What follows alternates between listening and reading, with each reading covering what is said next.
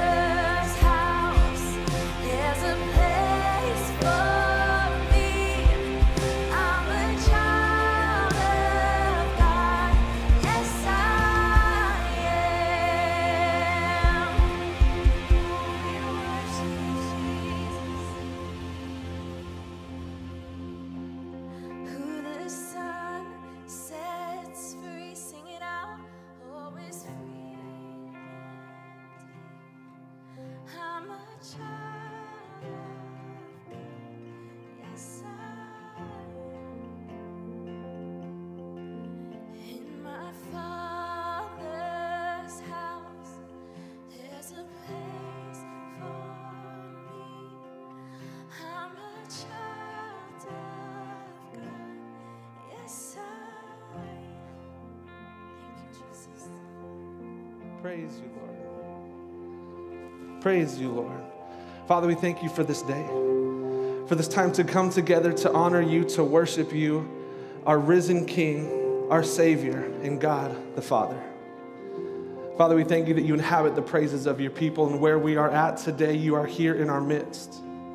That lives are changed through your word today, that lives are changed from simply coming in contact with the risen King. God, we give you all the glory. Thank you for who you are, for what you've done.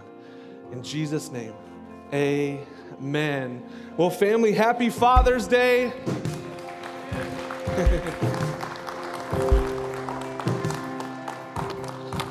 I need to make sure that I get my phone out so I have all the right announcements. Why don't you turn, shake hands with somebody, let them know that you are glad they are here today. Introduce yourself to someone new.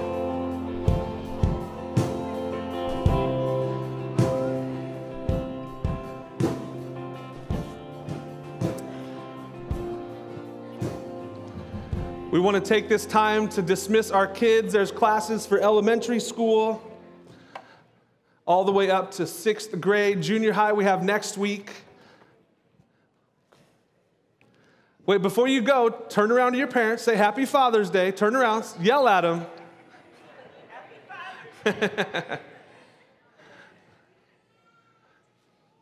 oh, there's babies in the house today. Isn't that good? Well, family, we want to make sure to welcome you today. Happy Father's Day. Welcome to our online viewers. If there's anybody visiting for the first time here in person today, would you raise your hand so we can welcome you? There's a, there's a family right here. Hi, guys. It's good to be in church. You know, I was, uh, uh, Pastor Scott Stewart comes and speaks here, and I was listening to him this morning, and he said that Father's Day annually around the nation is the lowest attended church service. Come on, man, we could do better. But I'm very, I'm glad that you guys are here today, that the men of this church, the men that are here, have led their families to church on a day where we celebrate you guys. Uh, so we want to make sure that we do that as well. We're going to celebrate a few dads today. We have, because uh, every man likes, likes meat and cheese, we have In and Out gift cards today for, for a few fathers. Carson, will you come help me, sweet girl? This is my little one. This is Carson. Here, stand over here. So we're giving out awards. Now, on Mother's Day, we did uh, awards, and it's usually more extravagant. And, uh, you know, if I just handed you uh, a box of nails and a hammer, dads, I think would be happy. So uh, let's be happy with just the gift cards that we get today. Uh, on Mother's Day, we celebrated the newest first time dad, or mom. we, didn't, we don't celebrate dads on Mother's Day. We celebrated the first, uh, the newest first time mom. Uh, and because I think it would probably go to the same person, we're not going to celebrate you today, Ryan Tilo.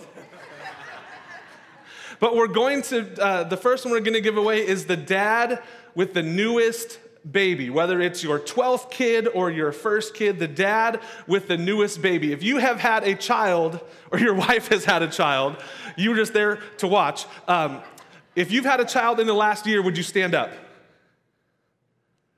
Come on, Chris. Is there anyone else? Is there no one else that's had a baby in the past year? Well, let's give it up for Chris Solar. Their baby Pamela is how old now? Just under a month? She's two months or two weeks? June 1st, she was born. Wow. Congratulations, bud. Now, sometimes the ladies like to hide their age but the Bible says that the gray hair is the crown of a man. A lot of gray hair in the building today. I think some of us have gone beyond gray to just Holy Spirit white on, on the top of our heads today. Uh, but today we are going to honor the oldest dad that is in the room. So if you are over the age of 75, would you stand up?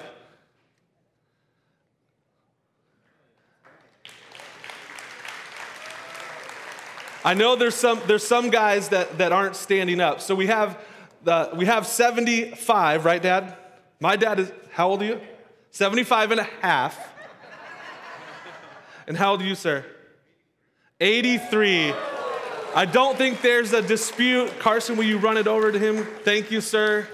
Faithfully in that seat every single week. We love you, brother. Thanks for being here.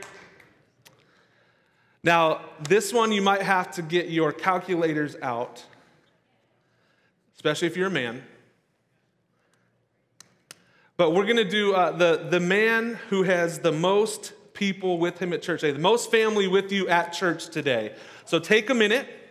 That includes kids, grandkids, children in laws, whatever has come with you to church today. Now, if they're your neighbor, you can't claim them.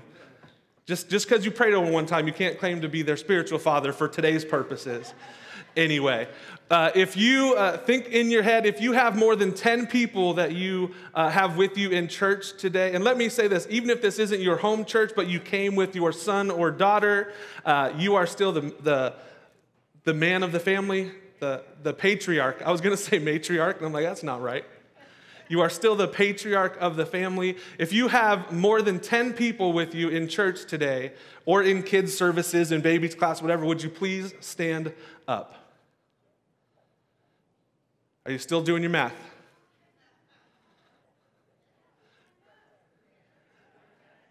Don't be afraid. More than 10, anybody? My dad is here, you guys. I'm trying to give it to my dad, but he won't take it. That's it. I just said, even if this isn't your home church, but you are the, the patriarch of the family, how many do we have today, guys? Do we count? We have 11. Is there anyone else going once, going twice? Would you run that over to Grandpa, my dad, today? You know, when Pastor Mike is away, sometimes you get to do what you want. so I'm excited to have lunch with my dad today at In and Out after the service. That was the biggest gift card too. I made sure to save that one for him. I'm just, I'm just kidding. There's no favorites with God. There's no, fa- well, he's my favorite.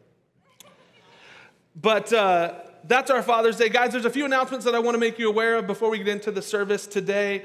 Uh, I think there's all kinds of slides up there. I'm just going to go based off of our, uh, our bulletin. I know we have VBS coming up this year from July 11th to 15th. Uh, it's an awesome time for the kids to come to church. We have lots of neighborhood kids that come. Uh, next week, you'll see the big sign out on uh, the corner, so make sure to invite neighborhood kids to that. Get your kids here. It's a, it's a half day, ages 4 to 10. It only costs 50 bucks. That is the cheapest babysitting that you will ever get for three hours a day. Come on, Chris. New dads need to play golf every once in a while, right? So uh, make sure to have your kids here for VBS. It's a great time uh, of fellowship for the kids. They grow in the Word. They get to learn uh, applicable things through some fun crafts, some fun games. Um, the next thing we have on June 30th, we have a Young Mom's Breakfast. I think it's our second one. The last one we had was phenomenal. Uh, Pastor Beth spoke at that one. Uh, it says, if you are a mom with a young child and you need a break, we'll have free babysitting. See, that's what we are all about here at church, is giving you a break to get recharged. Uh, but that is on on June 30th from 9:30 to 11 a.m. here at the church. Please uh, RSVP with the church office if you need uh, babysitting for that day. I will give our youth group a selfish plug. We have youth camp coming up. We just went paddleboarding the other day, and it was really fun. Um, I don't know how they're able to stand on the boards for that long or paddle for that long. Uh, I exceeded the weight limit on the boards, so I couldn't couldn't go out on the boards. But the kids looked like they had a blast. Uh, but we have a lot of stuff going on with our youth group for the summer, uh, so make sure to follow us uh, on Instagram or on the church website for all of our activities. I do want to draw your attention to our youth summer camp, which is uh, going to be up at Cedar Lake Camp in Big Bear. That's grades 6 through 12, and that's from July 23rd to 25th. So it's not a super long time, but we go up, we leave all the cell phones at home, uh, and we make sure that we come together as a family. We get back to the basics of knowing who our God is. Yes, ma'am. Do I need any more help? I always need help. Oh, you'll help. I need help with all facets of my life. You can ask my wife. So I don't know if you're referring to the youth group in particular, but yes, ma'am, you and I can talk after the service. Uh, tomorrow night, I wanted to make you aware we have our men's ministry. We gather every third Monday of the month. Uh, we have a special service tomorrow night. Uh, one of the men that has been at this church for a long time has served faithfully in several ministries. Uh, his name is Amer Steffen. He's sitting there in the back. How are you, sir? Uh, one of our men clothed in glory and white hair back there, but he's coming to share tomorrow night uh, here at the church with our men's group, and we start at 6:30. please don't be early because that's when we start hanging out. I've learned that with the youth group, you have to set a time at 6:30 if you want to start at 7. With men, it's not so much. So 6:30, we hang out. About seven o'clock, the message will start. It's a great time of fellowship. So come and be part of that. Uh, next week, we have special guest speakers uh, from our from our church. It is. Tony and Patsy Caminetti, they've been here before, uh, longtime friends of Pastor Mike and Beth, uh, uh, back to the Rhema days. Uh, Tony and Patsy are directors of Rhema Australia and Rhema New Guinea, and senior pastors of Rhema Family Church in Brisbane. Did I say that right, Nicole? She's in the other room. Brisbane, Australia. So make sure to join us for that as well. Family, uh, we want to give you a chance to give. Uh, there's gentlemen around here uh, that can help you with that as well. You can text to give, all kinds of fun ways to give. You know, they make giving interactive now. it's not just dropping a check, there's apps, there's all kinds of stuff, but online you can give. It makes it easy. Isn't it good to be able to give?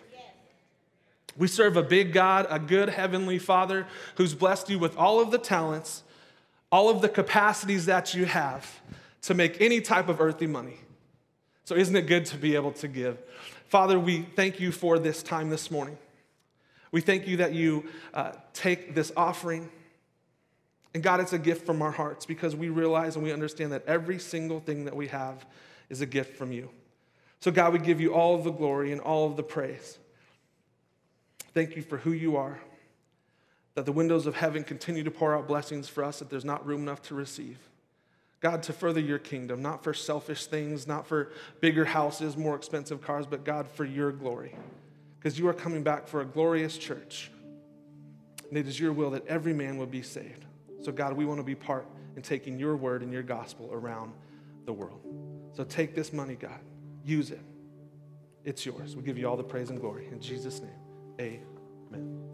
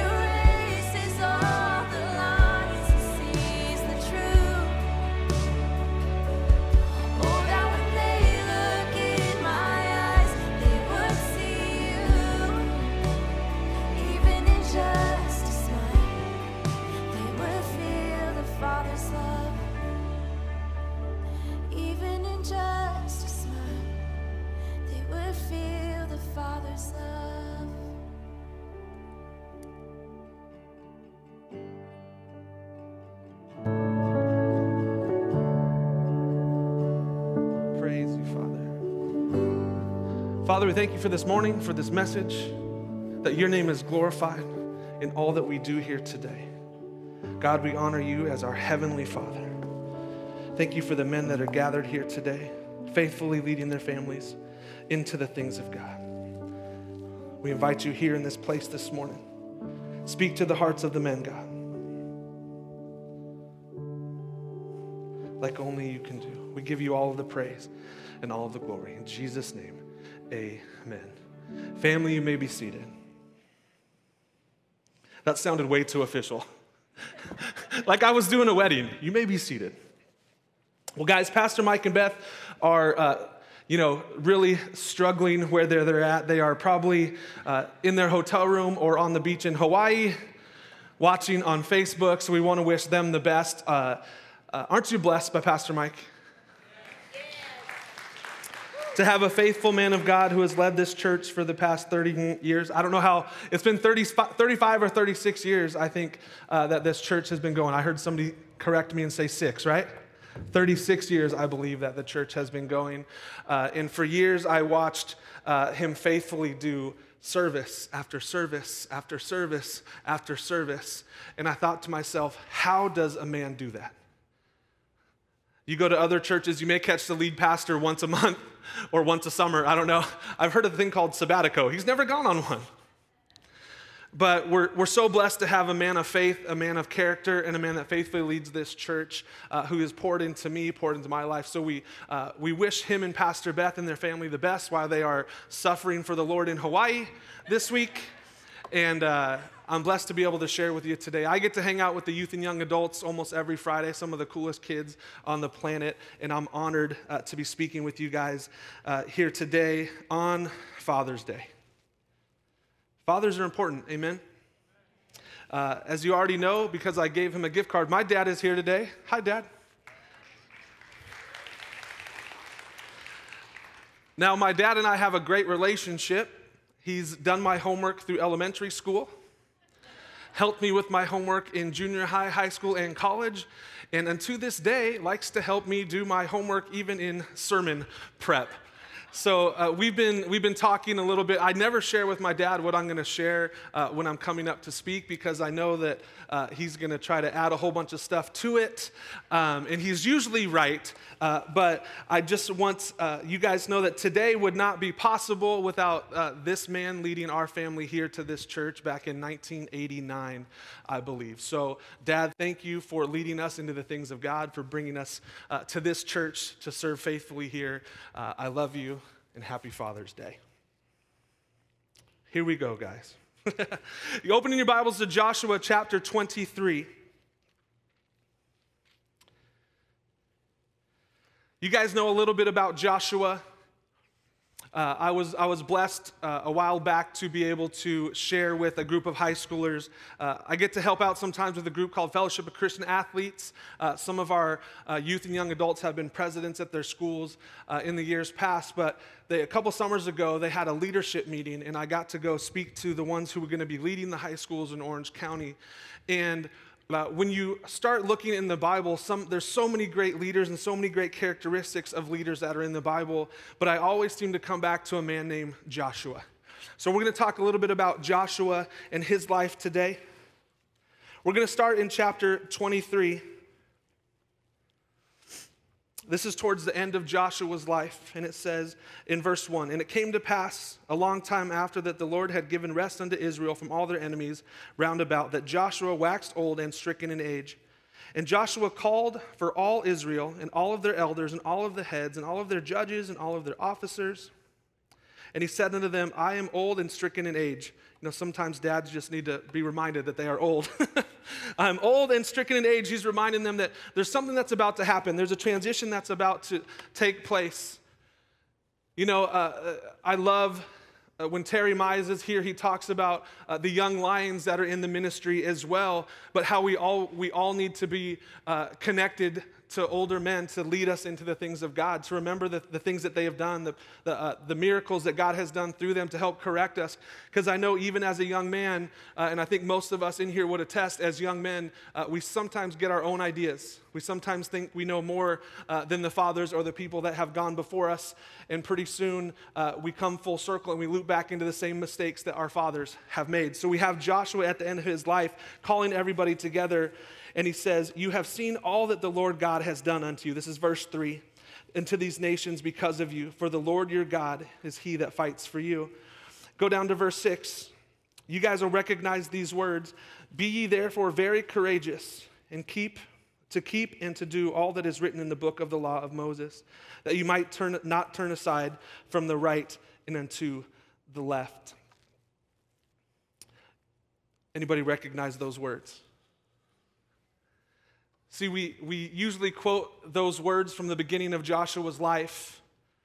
And I love that the same thing that when Joshua comes to be the leader of the children of Israel, the same, same things that God shares with him are now the things that he is passing on to the next generation. Flip over to chapter 24. And in chapter 24, Joshua starts a recap of the things that God has done for the children of Israel. He talks about bringing them out of Egypt. He talks about the Red Sea. He talks about the miracles in the wilderness. He talks about the battles that they have fought and won.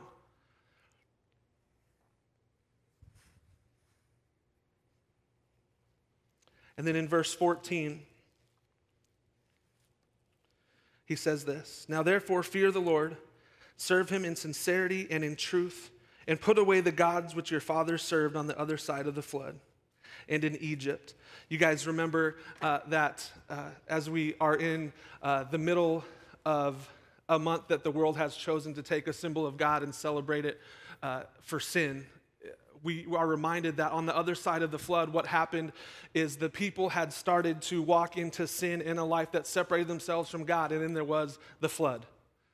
And at the end of the flood, what happens is God makes a covenant with Noah, and he says, I will put a rainbow in the sky. I will put a rainbow in the sky as a covenant between you and me that I will never flood and destroy this earth again for the sins of man. And we think sometimes that the symbol of the rainbow that is just flagrantly flaunted today is by accident. I didn't intend to plan to talk to you about this today, but when you start to step away from generations that follow after God and stray further and further away from the things of God, we don't even realize a symbol that is flied in pride is this direct smack in the face to our Heavenly Father. That's why generational impact is important. That's why fathers are important. So he recalls to them don't serve the gods that your, that your fathers served on the other side of the flood or in Egypt. Serve the Lord. Fathers, this is a call to you. See, we wouldn't be in this place in our generations if, if fathers had continued to focus. And that's why Joshua is so, uh, so intently trying to remind them look what your God has done for you. I know in my life, uh, my wife and I have had, had prayer battles and we've had things that we prayed for that come to pass. Maybe things that we weren't super excited to share with everybody else. Maybe situations that we weren't excited to share with people or not everybody really needed to know. And then God comes through in a huge way and we didn't even tell our kids what happened. And so we come to a generation that hasn't seen their, their parents praying, hasn't seen the faith battles because we're trying to protect our kids. Do you guys know that the kids during this time in the wilderness saw every single battle, saw every single struggle, and now Joshua is leading them into the promised land? Or this is the end of his life now, but he has led them into the promised land and they're reaping the rewards of being faithful to their heavenly Father. See, the, the victories that God has won through you or won for you need to be relayed to your kids. I don't like it when I hear kids say, I just need to make my own mistakes. That is a lie from the pit of hell. Because most of the fathers in here, including myself, can say, I made most of those mistakes and I don't want you to make them. So if I'm willing to pass on the wisdom from my Heavenly Father to you, you can avoid a lot of the mistakes that I made.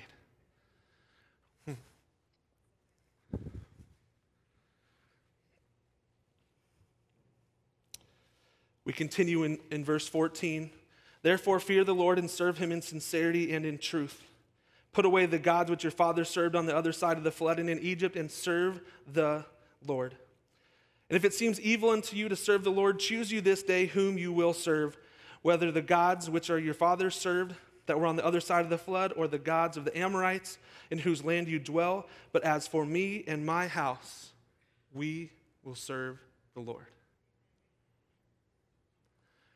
You know, Joshua, that's probably one of his most famous statements. If you go to Hobby Lobby, or any other Christian store, uh, or if you go to uh, probably one of the number one Father's Day gifts is a little plaque that's, that says, "As for me, my house, we will serve the Lord." Then you get a card from your kids that say, "Thanks for, thanks for everything in the cookies, Dad." Right? I got two cards today, and they both had mention of me buying my kids cookies. But we're going to talk a little bit today about generational impact how Joshua is leaving a legacy to the next generation, how important that is. Uh, there's a few famous quotes that, uh, that you guys will probably remember, and you can say them out loud if you remember them. One small step for man, one giant leap for mankind.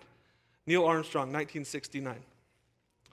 Ask not what your country can do for you, ask what you can do for your country. John F. Kennedy, January 20th, 1961. This is a quote from Ronald Reagan, October 27, 1964, long before he would become president. Freedom is never more than one generation away from extinction. How present in the Bible times that we see with Joshua, and you remember uh, the, the, the generation that goes into the promised land, their fathers did not get to go because they had sinned against the Lord, because they had declared that they would rather die in the wilderness than go in and take the land which God has promised them. And you see over and over throughout the history of the children of Israel that the fathers would serve the Lord, and then generations would pass, and they'd find themselves serving other gods. Freedom is never more than one generation away from extinction. That is so true spiritually, physically, and mentally in this world today. Martin Luther King Jr., August 28, 1963, said, I have a dream. Said it several times in the speech, but he goes on to say it like this I still have a dream, a dream deeply rooted in the American dream that one day this nation will rise up and live up to its creed, that we hold these truths to be self evident, that all men are created equal. I have a dream. Some of you guys may remember exactly where you were for these quotes. I wasn't born yet. But you remember exactly where you were. And, and, and on Father's Day, I think if you were to sit and think, you can remember some of the quotes that the men of your lives have, have, have told you. Um, a lot of the things that I remember uh, from growing up was uh, clean your room. Um, you can only get a dog if you pick up the poop. Don't touch that. And everyone's all time favorite, ask your mother. I've adopted that one into my daily life as well. Uh, we remember the things that our fathers and other important people in our lives have passed on to us. Uh, we were looking at videos the other day, and my daughter, who's now 11, I think she was three or four, and I buy my daughters everything. If we go to the store, their mom doesn't want me to take them with me because they know they will end up with a toy, a cookie, apparently, or whatever else that we may come home with. But I took my daughter Chase to the store. We came home one day with a baseball glove, a little pink baseball glove. And I, and I promised myself that my daughters uh, would never play softball because they would never be as good as the Martinet girls at softball.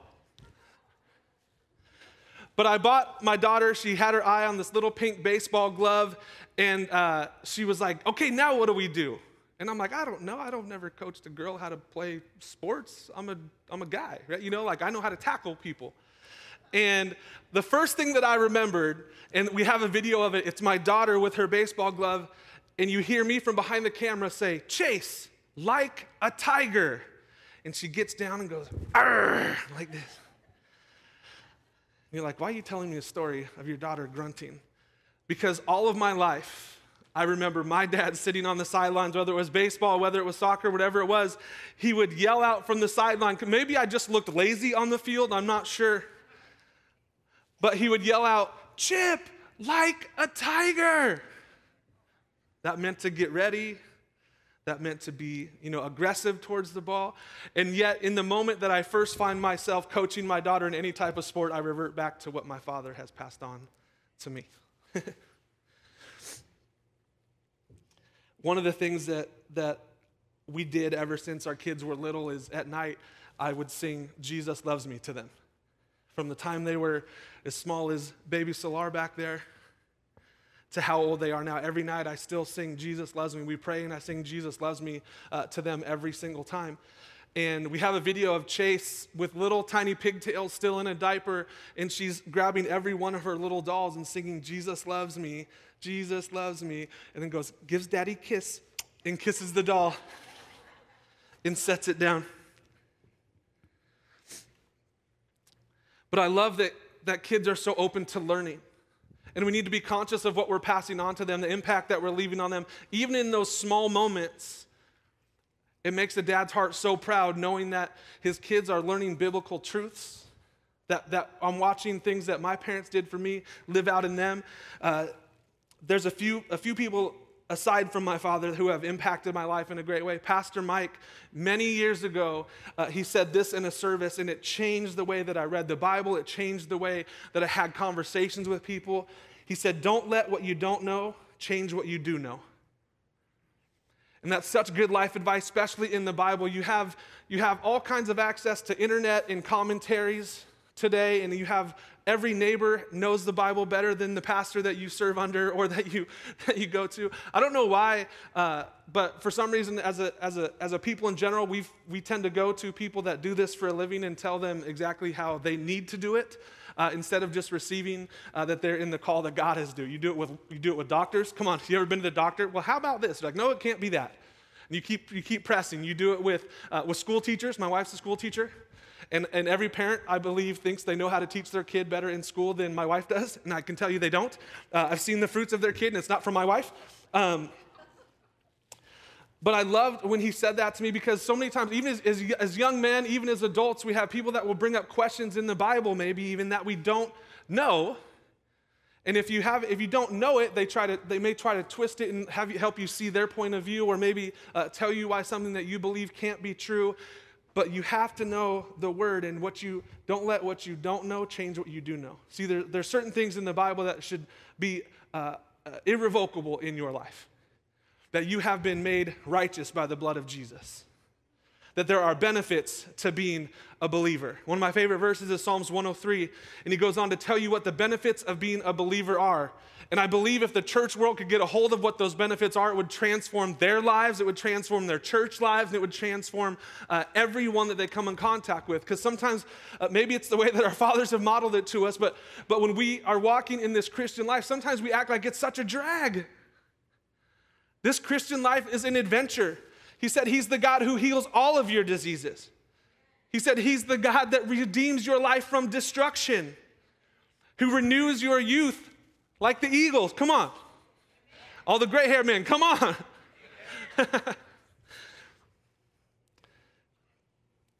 there should be things that we don't stray from in the Bible. And I love when Pastor Mike said that, it stuck with me. It stuck out as bright as day in the message, and every time I've heard it since.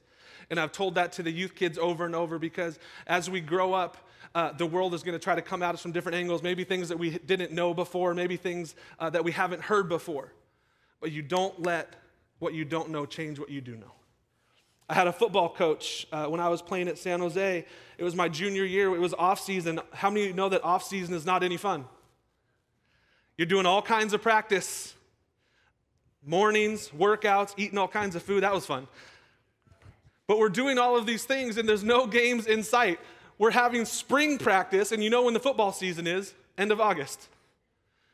But my coach, uh, we were running laps or sprints or something like that. And he, he pulled me aside and he said, You cannot lead from the back. See, he saw something in me that I didn't even know was there. I was just doing the average to get by. I think we were doing 110 yard sprints, which are not any fun, and we had to make them in a certain time frame. Now, the category that I fell into as a defensive lineman, I got to run with all the guys that were way bigger than me. So making the time was not an issue, so I would just kind of coast in the middle of the pack. And he pulled me aside and said, Chip, you cannot lead from the back. And that changed the way that I ran sprints. It changed the way that I lifted weights. It changed the way that I interacted with my teammates. Fathers, you can't lead from the back either. Captain Rich Paddock, who stands outside. We've been training with our security ministry for a handful of years, and every single week he texts us and he says, Watch their hands and move your feet. All the security guys know what I'm talking about. But just things that, that men in your life have said to you that stick out and make an impact. And that's what we see in Joshua. The statement that we all know Joshua for, as for me and my house, we will serve the Lord. Now, on Father's Day, there's I need to make sure that we mention this. There's all kinds of different types of father biological, adopted, fathers in law, um, stepfathers, spiritual fathers. And I sit here today, I already honored my dad but there's also men in this, uh, in this church who have poured into my life. Pastor Mike and Mark Sr., uh, Mark Mitchell Sr., who you guys uh, may not know, but he's always just been a quiet presence here. And these are guys that have poured in to my life throughout the years since I've been here. And it's so cool to watch. Pastor Mike uh, poured into me, and then his kids went through the youth group. Now, his daughter is on our young adults team and our youth leadership team, and she's pouring into Mark Sr.'s grandson. It's a generational God and a generational impact. We all have the ability to take on the godly role of a father in one aspect or not. I know uh, sometimes I've had men tell me, I, I, don't want, I don't want to hear a Father's Day message because I'm not a dad. And I, and I promise you, somehow, way, shape, or form, you are. If you've ever spoken into the life of a young man who was struggling, if you've ever spoken into the life of a niece or nephew, if you've ever prayed over a young man, you are their spiritual father, one of their spiritual fathers, and you deserve to be celebrated today as well. As we return to the story of Joshua, the whole book is an expose on leadership. I had to look up how to spell expose just so you know. The whole book is an expose on leadership. And when you look at the things that Joshua did, he was faithful all the way through. You see that he knew God and he knew what God had called him to do. You see that he lived out the example. I love the story of Joshua. You don't see any huge fatal flaws in Joshua. And you see, even when he did make a mistake, he had an instant heart of repentance. And at the end of his life, now we see him passing it on. Guys, that is a good life. That's a good life as a leader, a good life as a father. And then we see the result in Joshua 24. At the end of the chapter, in verse 31, it says this And Israel served the Lord all the days of Joshua. Amen. See, great men and great things don't happen on accident. We read that in the book that our men's ministry went through. And you don't attain success, you don't attain uh, children that serve after the Lord or follow after the Lord. You don't attain great things by accident. And we see Joshua being faithful from the first time he was called by God, who said, Be strong and courageous, that he lived that out, and now he's passing on to the next generation.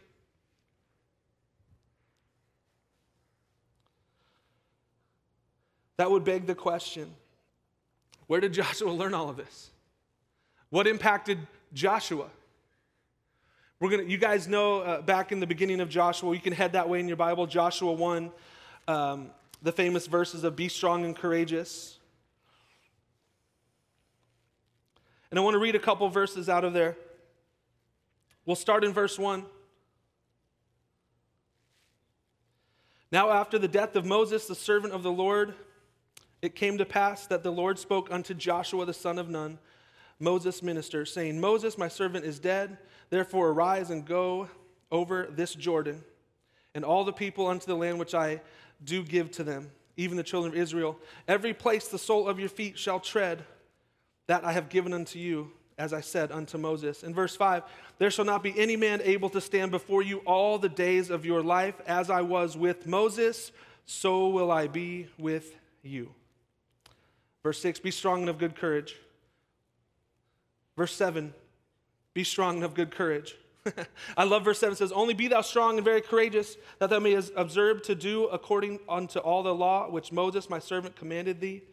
Turn not from the left or to the right, thou may prosper in whatever thou goest. Some of the same things that he's echoing at the end of his life. This book of the law shall not depart out of your mouth. You shall meditate on it day in and day out, and you shall observe that you may observe to do according to all that is written therein for then you shall make your way prosperous and you shall have good success. Have I not commanded you? If you haven't heard me up until now, be strong and of good courage. Be not afraid, nor be dismayed, for the Lord thy God is with thee wherever you go. Fathers, that's the key. We see the Bible outline what a father looks like. We have examples in there of what a father looks like, uh, uh, ways to not provoke your children to wrath. We have a, a, a way in here that we can live a life that honors our Heavenly Father, that we would be able to pass on to our kids. And it says, I, the Lord said, I will be with you just as I was with Moses. See, the key to living a life that, uh, that honors God, a key to living a life that's successful as a father, is to walk with the Lord. In this first passage, and we can read several more. Uh, in verse 13 says, Remember the word which Moses, thy servant of the Lord, commanded you, saying, Your God has given you rest and has given you this land. In verse 16, and they answered Joshua, saying, All you command us, we will do, and whatever thou sayest, we will go. This is the people listening to Joshua as he's just coming on the scene. He's come on the scene, God's commission. He's come on the scene as the leader, and they agree that because you, were, you followed Moses, we walked with Moses, now we will follow you. And they make a decree saying that they will follow the Lord. And at the end of Joshua's life, it says that all in that generation served the Lord. Isn't that good? Flip back over a page in your Bible. See, Joshua, this didn't happen to Joshua just by mistake. He didn't learn this stuff on his own. Now, sometimes situation has, has forced us to maybe switch what our fathers have done and jump into the word for ourselves. Not everyone has been blessed uh, to have fathers that serve the Lord and brought them into church. But Joshua, in this case, uh, even though Moses isn't his father, we see the exact same things going on in Moses' life that Joshua was learning from. So in Deuteronomy, we see almost an exact mirror of what just happened in Joshua. So we're working our way backwards. So Joshua is here for all of this. And we see uh, Moses is going off the scene. He's now waxed and old. and he's doing just what Joshua did. Uh, in chapter 30, he's reminding the people of what God has done for them.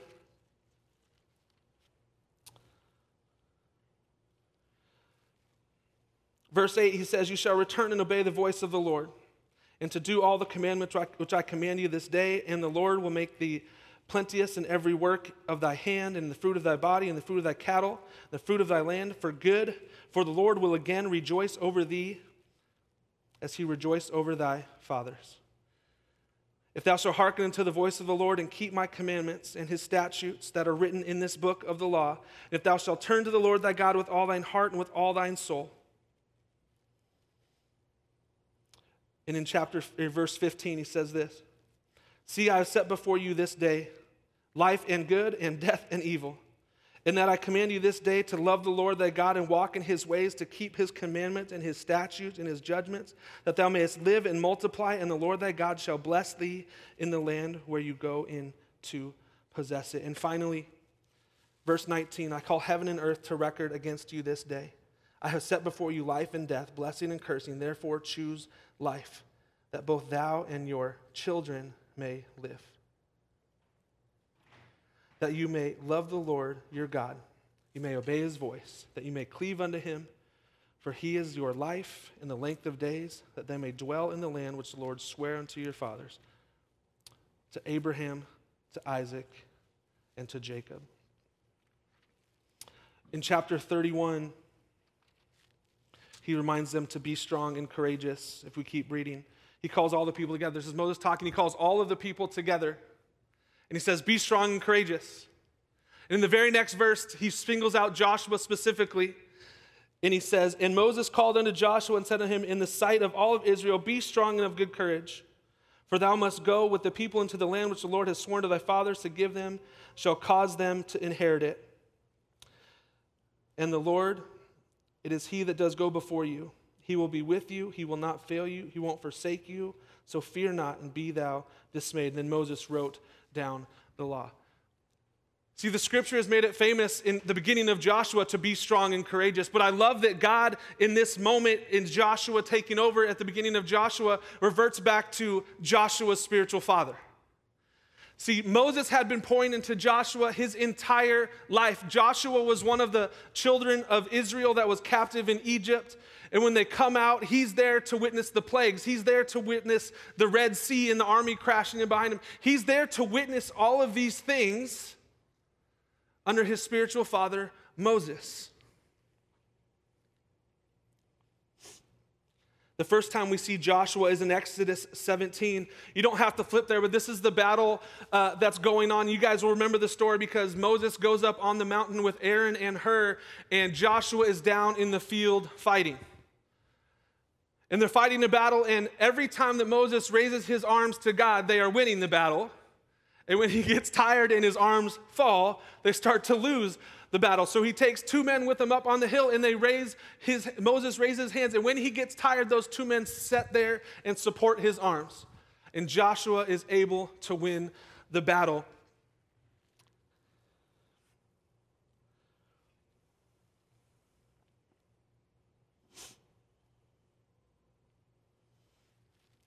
Joshua goes on to continue to grow. That's the first time we hear of Joshua in the Bible. He continues to grow. He's one of the, the, the, 12 spies that goes in to spy out the land, and he's one of only two that decides to follow after the Lord and enter that promised land. One of only two that didn't bring back an evil report. And at the end of Deuteronomy, you don't have to flip there. This is the end of Deuteronomy. God takes Moses up onto a hill, and they're sitting across the Jordan from the promised land, and, and God shows Moses all of the things that his children are about to walk into and inherit.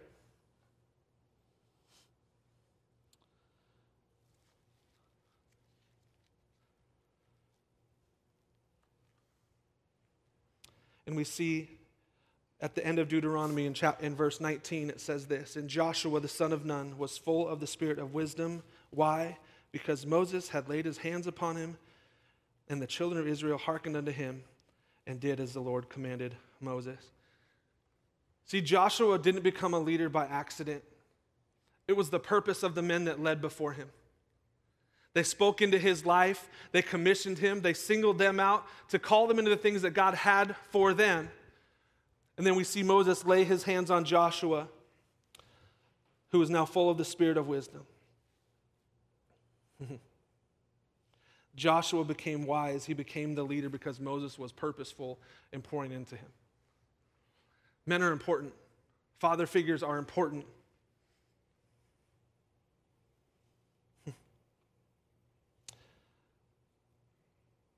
See, God doesn't do things by accident. He's called you here, He's given you children here for a reason. He's let you be in people's lives for a reason to speak into their lives. He's a God of generational impact. He's called you to impact your families, He's called you to impact your children. He cares about you. And like Moses, one day uh, we, we got away from the verse, but in verse 4 it says this and the Lord said unto him, This is the land. He took him up on a hill, said, This is the land which I swear unto Abraham, unto Isaac, and unto Jacob, and I will give it unto your seed. And he let Moses see it with his own eyes. Like Moses, I hope to one day go home with Jesus and be able to see where my kids are headed. The trajectory that my life has set them on, the words that God has put in my heart to raise my kids, to be able to see where they are headed and know that it's even further than I went in the things of God. Isn't that our prayer, fathers? To know that our kids walk closer with Jesus than we did at their age? To set them on a trajectory that goes further in the things of God than we ever have? Moses sat there on that hill as a proud father, knowing that his kids walked with the Lord. Uh, in this exchange with God at the end of Deuteronomy, uh, it, it's, it's such a cool thing that I want to bring up to you guys, but God shows him the land, and he calls it the land of Abraham, of Isaac, and of Jacob. You guys, this, is a, this has to be a full circle moment for Moses. As you flip back in your Bibles to Exodus chapter 3,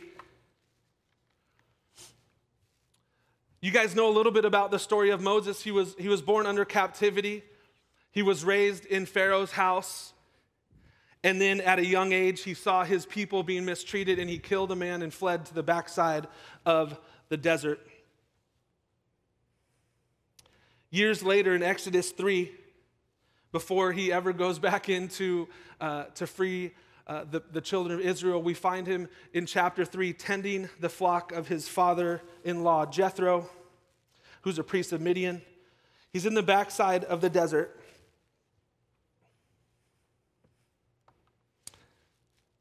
Moses kept the flock, chapter 1, or verse 1. Moses kept the flock of Jethro, his father in law, the priest of Midian, and he led the flock to the backside of the desert and came to the mountain of God.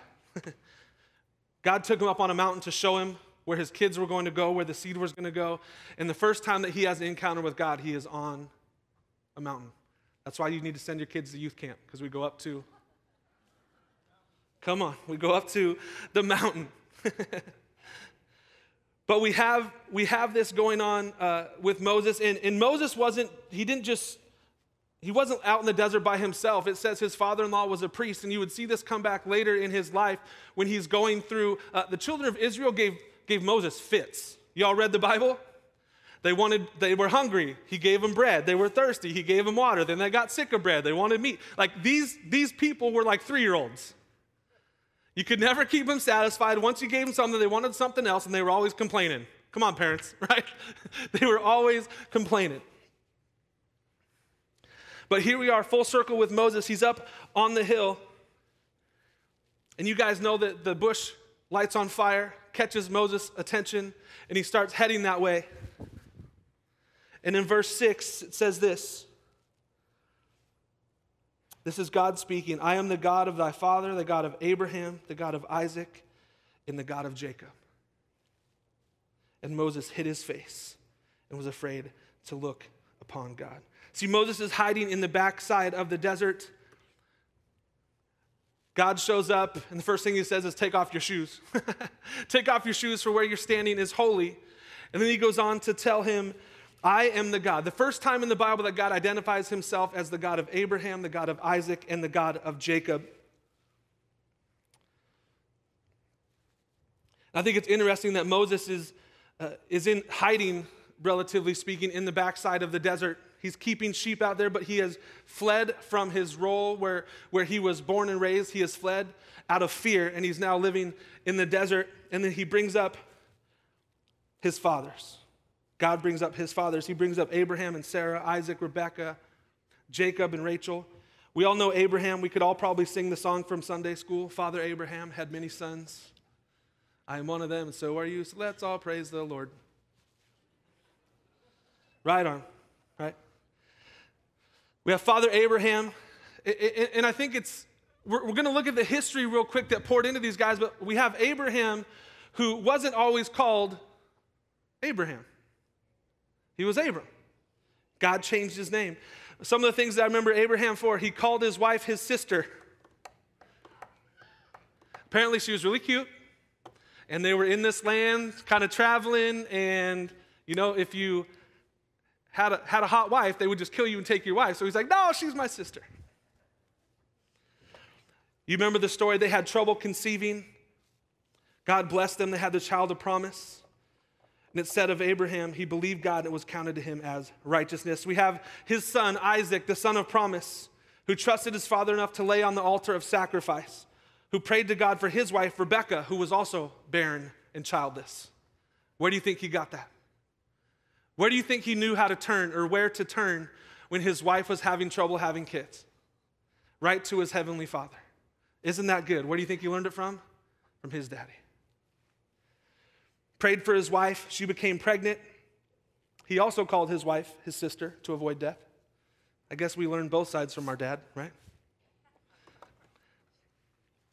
And then he, ta- he calls out Jacob, the twin with the strong grip. Jacob is known uh, wildly as the deceiver who takes the birthright from his brother for a bowl of beans. That's a good deal. Who tricks his father into receiving the, birthing, the, the right of the firstborn. Who runs away after fear, after, after tricking his father and his, taking his brother's birthright. He runs away in fear. He's tricked into marrying uh, the sister that he didn't want to marry in Leah. Has to work seven more years and gets the one that he really wanted named Rachel. And his wife Rachel had trouble conceiving. And then God comes on the scene. I, I, I wonder what would have happened if, if their father, Abraham, had not shared the faith victories that God had brought them through. Would they know to pray to God in this situation? And it's a generational thing. And I, and I love that what happens in this story is each generation was barren and had trouble having children. So many times today we talk about hereditary diseases. We talk about generational curses. God is way bigger than that. See, we have three praying men who turned to their heavenly Father and they received the gift of promise in having children. Fathers, you need to share your faith victories with your kids. We're going to pick up the story of Jacob. It's in Genesis 32. You don't have to turn there. I know I've worked out your fingers enough already today. But in Genesis 32,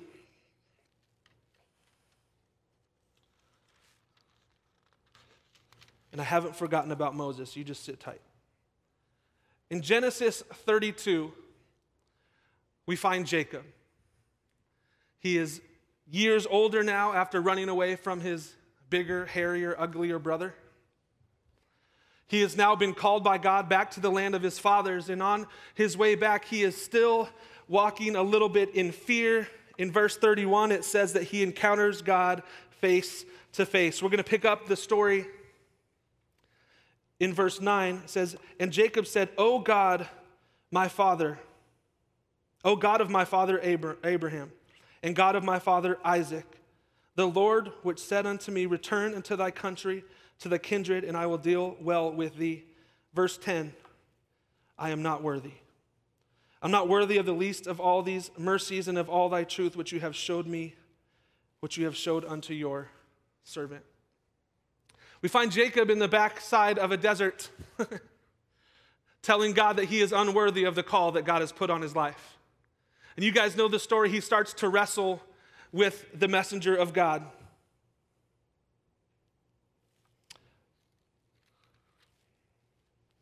He ends up dislocating his hip. See what happens when you wrestle with your kids when you're old? Ends up dislocating his hip. But we find him hiding.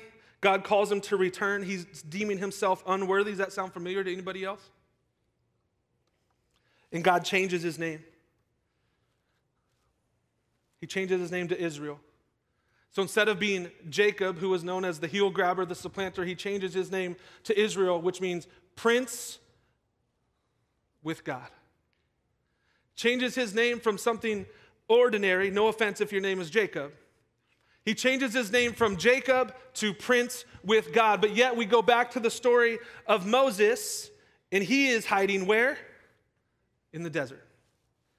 Moses hiding in the desert, he's hiding from the sins of his past.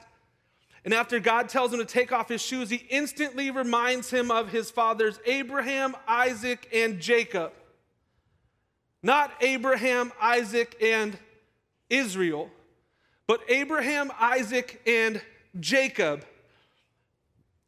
And Moses knows these stories, he knows the history of his people.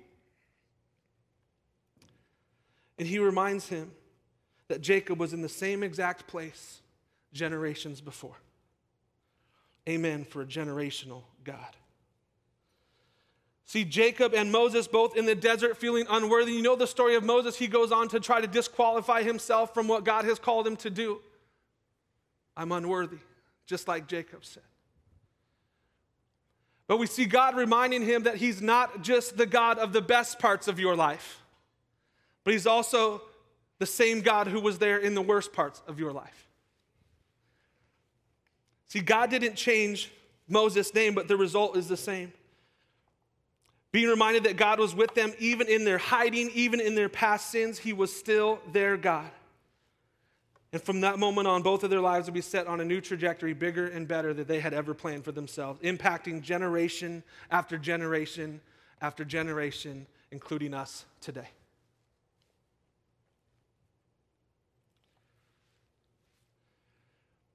I heard another pastor bring up this point.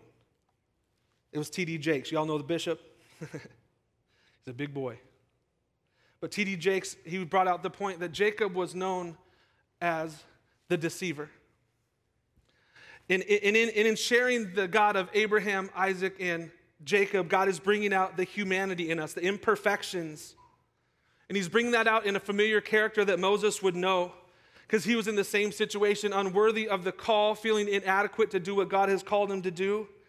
And he calls himself the God. This is God speaking, calls himself the God of Jacob, highlighting to Moses, highlighting to you, highlighting to me that he is still your God. He's the redeemer of your past, he's the purpose of your future. The reminder that even in your imperfection, he is still God. Even in your mistakes, He is still God. And even in your lows and your desert places, He is still your God. As men of this generation, I believe that God is calling us out of the desert of your life into a generational impact, just like Jacob and Moses. See, God uses your fathers before you. The generations past as reminders. He's the God of your best, He's the God of your worst, He's the God of your highs, your lows your past, your present, and your future. He's the God who was, who is, and is to come. He's the God of Abraham, the God of Isaac, the God of Jacob, the God of Moses, the God of Joshua, the God of you and me. God is the God of generations. At the end of the Old Testament, God goes dark for about 400 years. I'm going to flip there, but you don't have to if I can find it. It's a lot harder to look up the Bible verse when you all staring at me. But we're at the end of the Old Testament. God is about to go quiet for 400 years. And in Malachi, or Malachi, depending on how you want to say it, Chapter 4 says this, verse 1 For behold, the day comes that shall burn as an oven, and all the proud, yes, and all that do wickedly shall be stubble. And the day that comes shall burn them up, saith the Lord of hosts, that it shall leave them neither root nor branch. But unto you that fear my name, shall the Son of Righteousness arise with healing in his wings. Amen. And you shall go forth and grow up as calves of the stall, and you shall tread down the wicked, for they shall be ashes under the soles of your feet. And in the day that I shall do this, saith the Lord of hosts. Verse 4 Remember the law of Moses, my servant, which I commanded unto him in Horeb for all Israel with the statutes and the judgments. Behold, I will send you Elijah the prophet before the coming of the great and dreadful day of the Lord, and he shall turn the heart of the fathers to their children, and the heart of the children to their fathers, lest I come and smite the earth with a curse. Now, as we read that, uh, we're like, wait, didn't Elijah already come? And if you, if you fast forward to Jesus on the scene, Jesus lets us know in Matthew that John the Baptist has come in the spirit of Elijah. So he was one that was preparing the way of the Lord, that was making, calling men to repent because he knew that the day of Jesus was coming.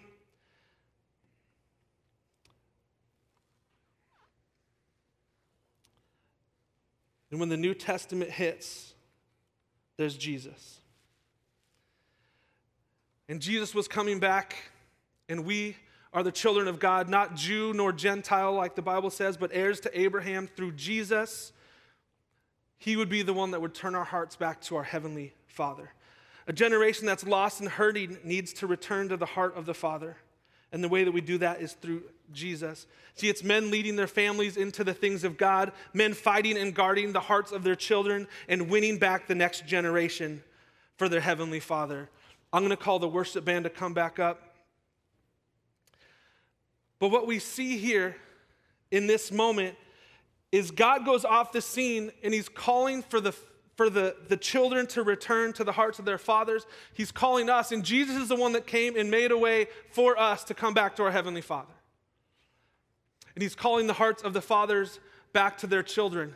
Gosh, if that doesn't describe what has happened in the, la- in the few last generations. Where we've become so busy with other things, so busy with life, so busy with our houses, and just providing a life for our kids that we've lost the hearts of our kids because our hearts weren't even towards them. We've been chasing things, but Jesus comes on the scene and makes a way for our hearts to turn back to our Heavenly Father, and in turn, our hearts to turn to our children. In 1964, John Osteen wrote a book called This Awakening Generation, and I want to read you a quick passage from it. He's talking about Elijah, a mighty prophet of God. Elijah looked about him for one to minister to him and to carry on the work after he left. God led him to choose Elisha.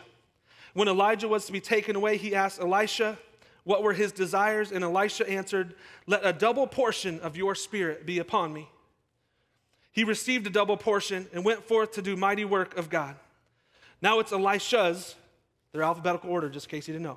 Now it was Elisha's time to choose a young man to minister to him and eventually carry on his work, and he chose Gehazi. Gehazi, G E H A Z I. Gehazi? We're just going to call it that for today. Gehazi. The record doesn't contain this, but it could have. And behold, Elijah's time of departing came, and he called his servant Gehazi unto him. And Gehazi, his servant, says, O master, let a triple portion of thy spirit rest upon me. And are not the mighty works, and are not the mighty works of Gehazi recorded? Did he not turn Israel into the right path and bring the glory to the Lord all of his days? The record could have said that, but it didn't. The record says Gehazi instead was rotting away with leprosy because of his own selfish desires. How he must have wept when he stood before the Lord and saw the man that he could have been. Think of the great and mighty ministries of today. What if they had been content to do less than their best, to accumulate a little security, to enhance their denominational prestige, and rest on flowery beds of ease? How would they feel as they stand before the Lord? to see the thousands of people who could have been saved, healed, and delivered, and the nations that could have been shaken if they had only preached the gospel of Jesus Christ like they should have. What if they had not answered the call of God? How startled and overwhelmed you will be when you stand before Jesus and see the man that you could have been. Revelation 7:17 says, "And God shall wipe away all the tears from their eyes." Many of you will shed those tears when you see what you could have done to reach this lost and dying world. You'll weep because you didn't fast, you didn't pray, you didn't believe, and you didn't obey. Gehazi failed for, failed for two reasons. He failed to be moved by the seriousness of his day. Elisha revealed this when he said to Gehazi, It is a time to receive, is it a time to receive money and to receive garments and olive yards and vineyards and sheep and oxen and men servants and maid servants? That's in 2 Kings 526. See, Gehazi's mind was not serious about the cause of the Lord. His heart was filled with the thoughts of money, garments, and property and servants. He felt he had better make it while he could. Paul said, and that knowing that the time, knowing the time, that now is high time to awake out of sleep. Mordecai said to Esther, Who knows whether thou art come to the kingdom for such a time as this? This is the time to be serious about the things of God. This is the time for action. Woe to all who, in this serious day, when the souls of millions hang in the balance, get caught up with nothing more than money, garments, property, servants, personal and selfish use. They shall surely miss God's best. Secondly, Gehazi failed because even though he lived in the midst of a great supernatural move, he was not concerned about seeking it for his own life. He was there when the waters of the Jordan rolled back. He was there when the bad waters were healed. He was there when God wrought a miracle and sent water in, in abundance without rain or a cloud. He was there when the Shunammite son was raised from the dead and when Naaman was healed of leprosy. None of this moved him. It didn't thrill him. It left no lasting impression on him. He was too busy making plans of money, garments, property, and servants. His loss was great. No generation has been as blessed as ours.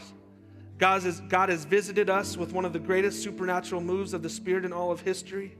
He has given us mighty ministries to stir our generation and shake nations by supernatural signs and wonders. Will you stay so engrossed in your money making, your garments, your property, and your servants? Will you not allow yourself to be moved to seek God and His supernatural power for yourself? If so, your loss will be inexpressibly great. As for me, I have been stirred. I have been moved. I know these are serious days. I will not be deterred. I will not be denied. No weight shall cling to me. If others fail, I will not fail. I will become the man that God wants me to be. I believe I have spoken the cry of your heart also. I believe you and I shall hear the Master say, Well done, good and faithful servant. In Luke 18, Jesus shares a parable with the point of the parable being that men ought to pray always. And then he says this When the Son of Man comes, will he find faith on all the earth? What a question that he leaves them with. When he comes again for us, will he find faith in this earth? Hearts turn to God the Father. Faith in this earth starts with men having a heart for the things of God, modeling that for their families and leading their children into the Word of God. An example for their children to see and to live by. Proverbs 26, verse 7 A righteous man walks in his integrity, and his children are blessed after him. The blood of Jesus made a way for men to turn back to their heavenly Father. And with his redemption of their past and his purpose for their future, he calls them righteous. If you have made Jesus the Lord of your life, you are no longer a sinner. You have been made the righteousness of God through Christ Jesus.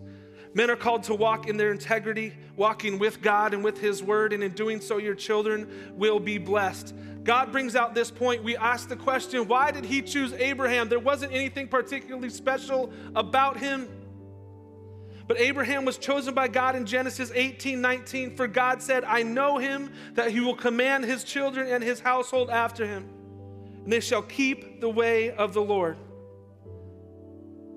Abraham, Isaac, Jacob, Moses, and Joshua, who says this As for me and my house, we will serve the Lord.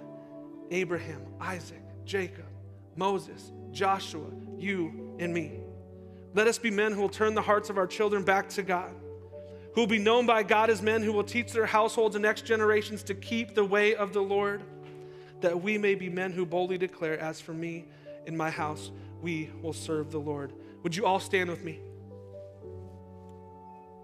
I want you to grab a hold of the, of the men of your family, the men of the church. If there's somebody sitting by themselves, go get next to them. I don't want any man without a hand laid on him here in this building today. Go find them, go join them. Don't be selfish, don't be awkward about it. Praise you, Heavenly Father. Father, we thank you for the men that are gathered here today and those that are watching online. That today you've continued to stir in our hearts not to be men of complacency, but men that purpose after the things of God.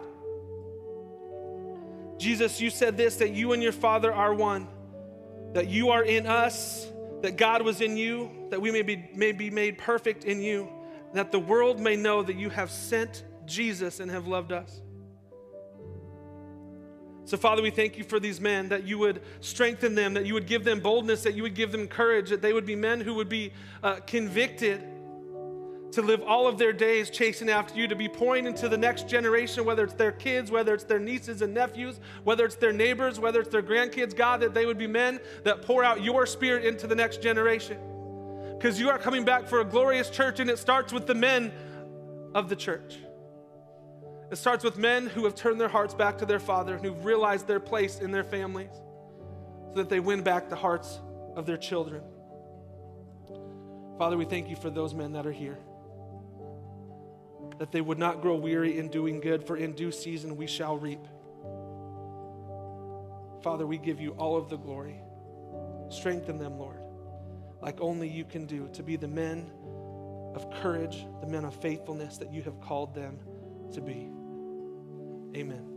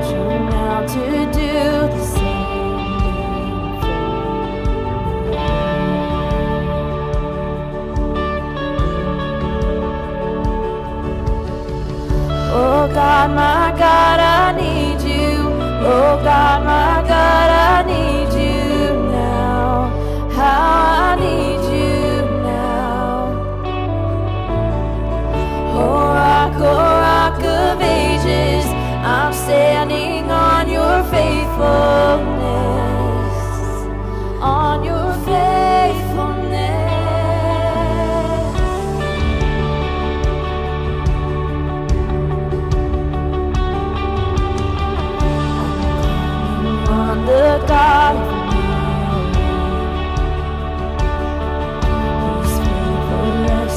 Upon the lowly.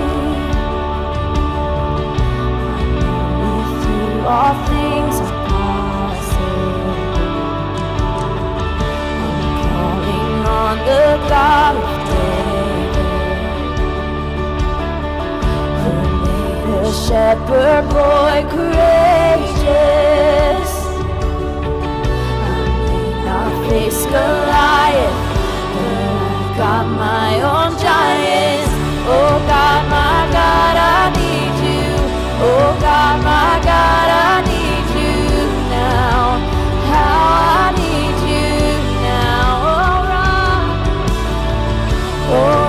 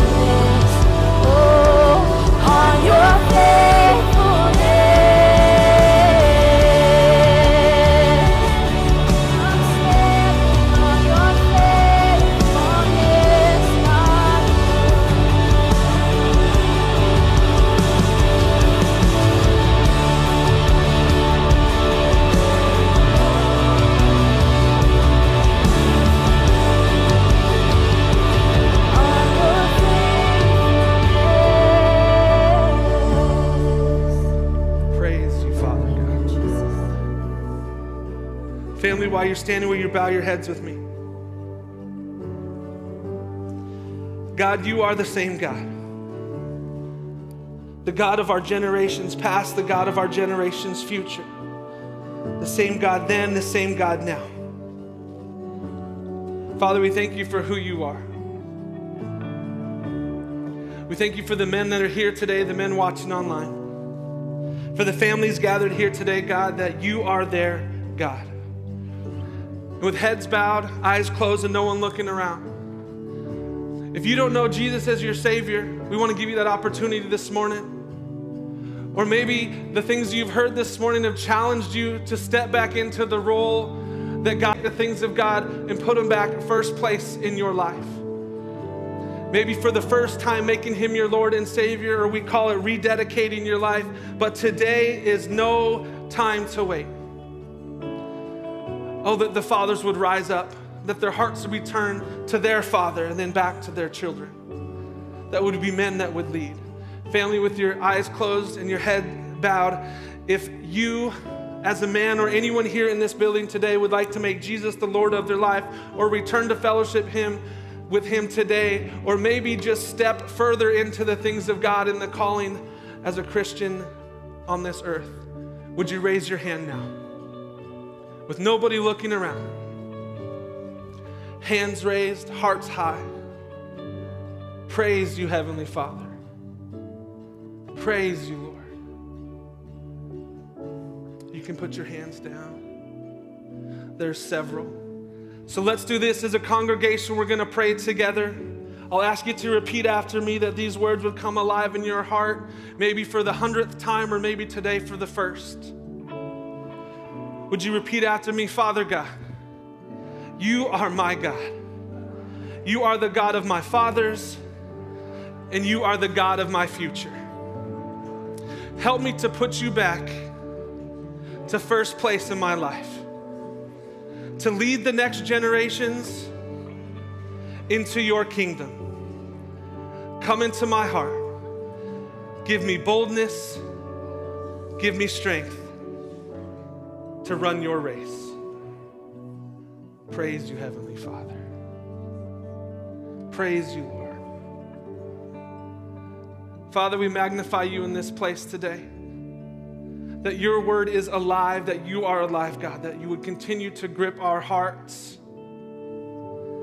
That we would be men and women and children that seek after you, to see this world transformed, and to welcome you back as you await your glorious church. Father, we celebrate you today on this Father's Day, the one that made it possible, the one that gives us the very breath in our lungs, the one that gives us purpose, that gives us gifts and talents. For you are a good, good Father. And as we go our separate ways today to celebrate with our families, God, that you would remind us of our fathers past, the ones that have gone home to be with you, that you would comfort the hearts of the ones that don't have families with them here today, God, that they would know that they belong to you, that you are their father, they are your child, they belong to this church family, and that they are loved.